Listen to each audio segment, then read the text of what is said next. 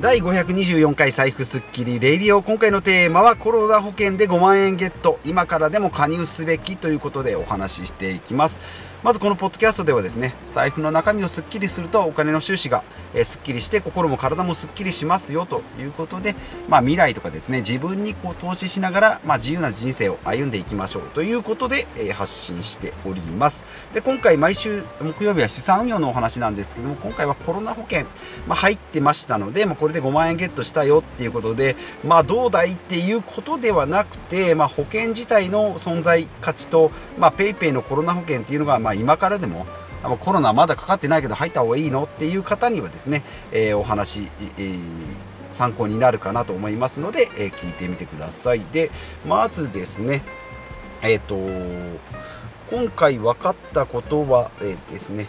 まずそもそもコロナPayPayコロナ保険PayPayのコロナ保険って何っていうことで、年明けぐらいからですね、私も2月に加入したんですけど、PayPayで、ポイントだとか、PayPayで支払いしてたりするので、PayPayの残高で500円でですね、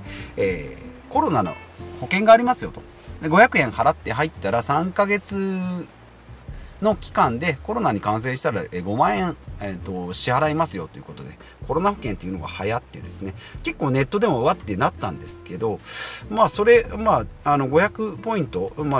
チャージしてるので入ってみようと思ってですね、試しに入ったんですけど、500円で3ヶ月と、あともう1個延長してですね、2000円で1年っていうのがあったので、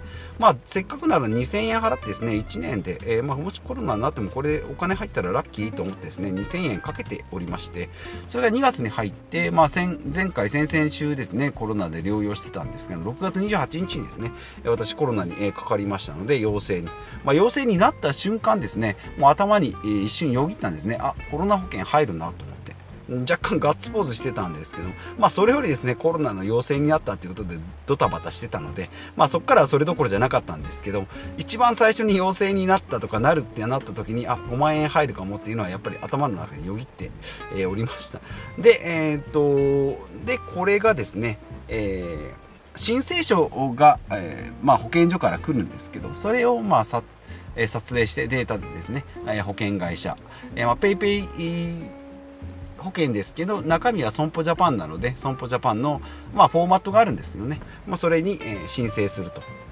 いうことで、5万円がゲットできると。一応今申請したので、今から、通るか通らないかわからないんですけど、それが通れば5万円いただけるということですね。はい。で、今流れはお話ししましたが、で、今回で分かったことですね。一つ目が、初速が大事。一番最初の早いところっていうのは一番大事じゃないかなと思います。で、二つ目がですね、加入は1分で PayPay で簡単にできるんですけども、申請はですね、正直めちゃめちゃめんどくさかったですね。10人いたら1人2人ぐらいはもう諦めちゃうんじゃないかなっていうぐらいめんどくさかったですね。なので、キャンペーンの落とし穴ですね。よくありますよね。ネットの回線、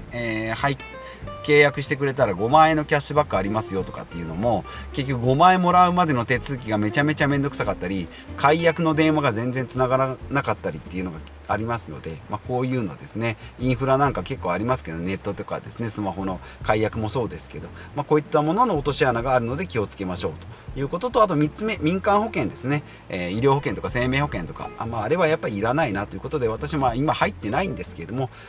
結局不幸の宝くじということで、医療保険に入る、生命保険に入るんだったら、その分ですね、株式投資に回した方がいいですよっていうことで、今回本来の木曜日の株式投資の回になっておりますということで、3つ解説していきます。1つ目はですね、初速が大事ってことで、もうバーンって見たらもうすぐやろうと。オフ会なんかもそうです。もうすぐ行こうとか、イベントなんかもすぐ行こうって言って決めていくのが一番大事かなと思います。これイノベーター理論っていうことでですね、新しいものが始まると、やっぱりイノベーターって言って、もう一番最初の人、iPhone で出だしの頃だとか、その前で言うと、もうなんか、もうリュックみたいな感じの携帯電話を持ってた人、あの辺の人たちがイノベーターですね。iPhone も3が出てすぐ、iPhone3 が出て 3G が出てすぐ買ったよっていう人はイノベーター、もしかしたらアーリーアダプター、イノベーターが 2.5% ですね。100人いると、2人か3人ぐらいで、アーリーアダプターっていうのはその次のグループですね。この人らも結構早いんですけど 13.5%でこの辺でだいたい 16% ぐらいいるんですけど、この辺がですねやっぱり先行者の、メリットということで、やっぱり入るにはハードルがあるかと思います。今で言うとビットコインとか仮想通貨とかもそうですし、NFT なんかもそうかもしれないんですけども、最初の人たちっていうのはやっぱり先行者なんで、なんか情報もあんまり錯綜しててよくわからない中でこう飛びつく。でもちろんそれで成功する人もバーっているし、失敗して詐欺に遭ったとかっていう人もいるんですけども、やっぱりまず行動するっていうところで、ここに一番溝があるという。そこからアーリーマジョリティとかですね、レートマジョリティみたいな人たちが 34% いて、一番最後までやっぱり今でもガラケーですよっていう人たちもやっぱりいますので、ラガードっていう人たちが 16%、84% までなるにはやっぱりスマホもそうですけど10年ぐらい時間がかかるんですけど、一番最初の初速の人たちっていうのはもうバッてもう出る前からもう飛びつくぞっていう人たちが 2.5% います。このイノベーターたちですね、先行者、ですね、この人たちがもう先行者利益を取っていくか、落ちこぼれてこう失敗するかあるんですけど、イノベーター理論ということでまずは先行者っていうのがいいのかなと思います。今回の PayPay もですね、アーリーアダプターの 16% ぐらい、に入ったので私も加入したのかなと思いますけど、ネットで話題になっててもですねやっぱり知らないっていう人が結構いますので、初速が大事だなというのが1つ目ですね。2つ目はですね、加入は1分で PayPay で払えるんで、本当に1分で申請できたんですけど、さっきも言いましたキャンペーンの落とし穴ということで、ここからですね実は、2月に私が入った時が500円で3ヶ月で5万円だったんですけど、でそれを延長して500円を2000円にして1年に延長して5万円だったんですけど、6月からですね改悪って言って悪い方に改悪されたので、5万円が2万円になってですね、でさらに3ヶ月で1500円、半年で3000円、1年で6000円ということで3倍ぐらいになったのかな、値段が。加入料金が3倍になって、料金が半分以下になる、保証金が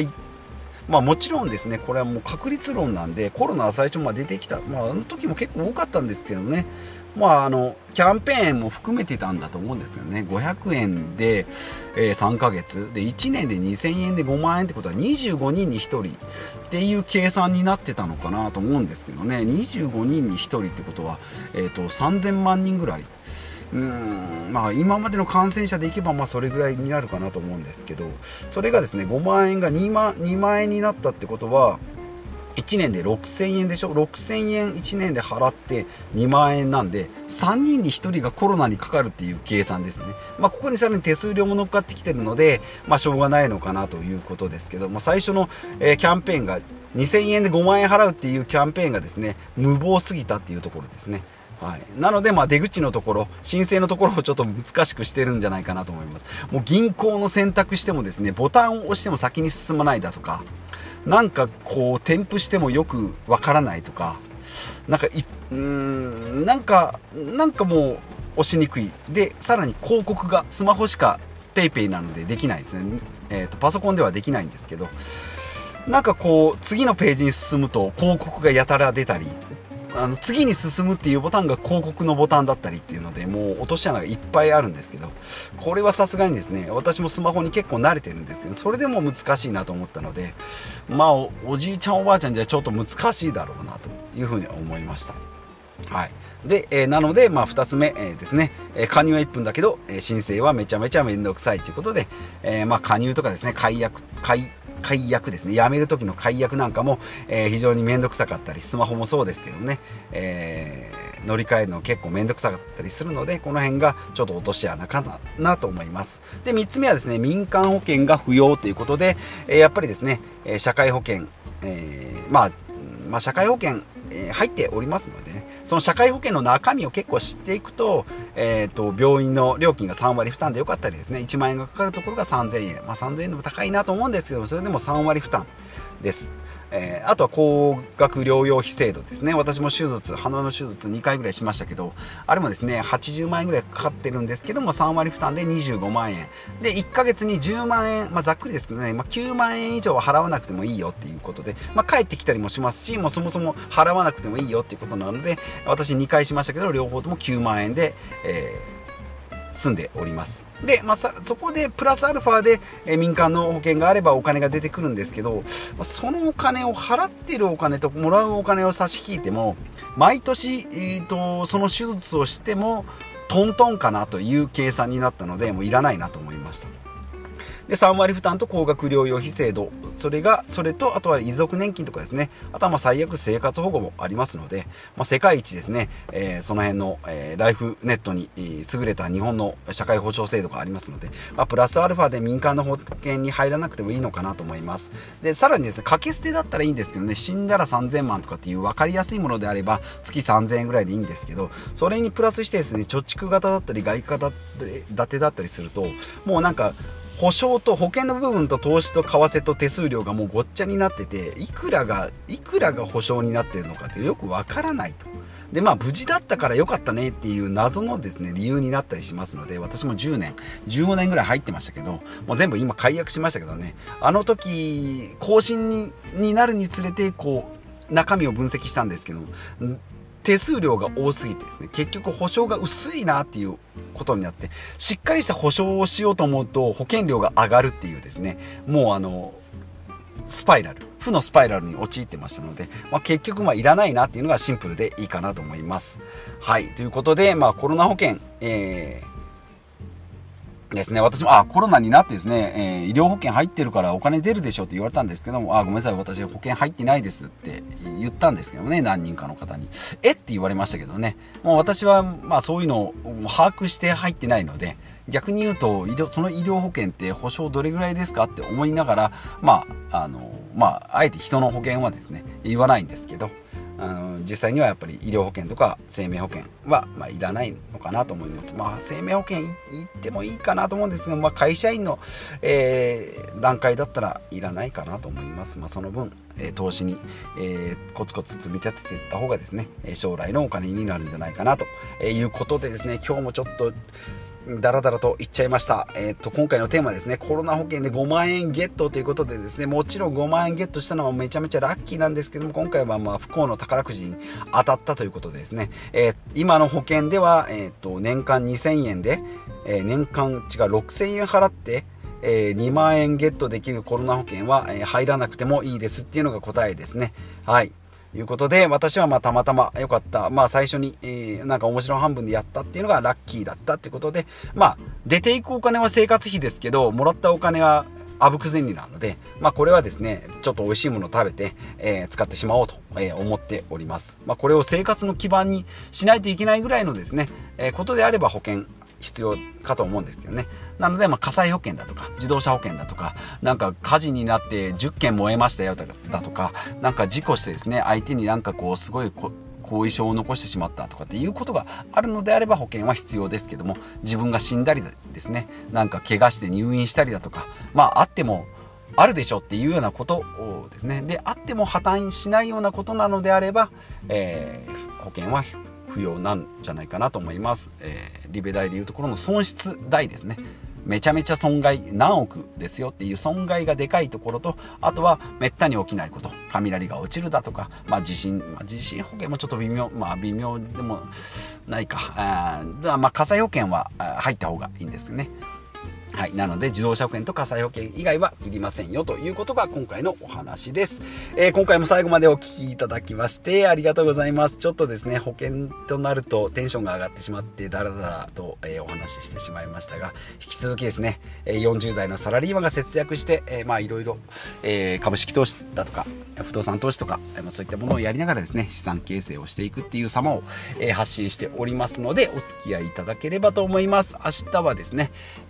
不動産投資になるかまだちょっと決まってないですけどね、不動産投資のお話になるかな、と思いますのでお楽しみにということで、また次回お会いしましょう。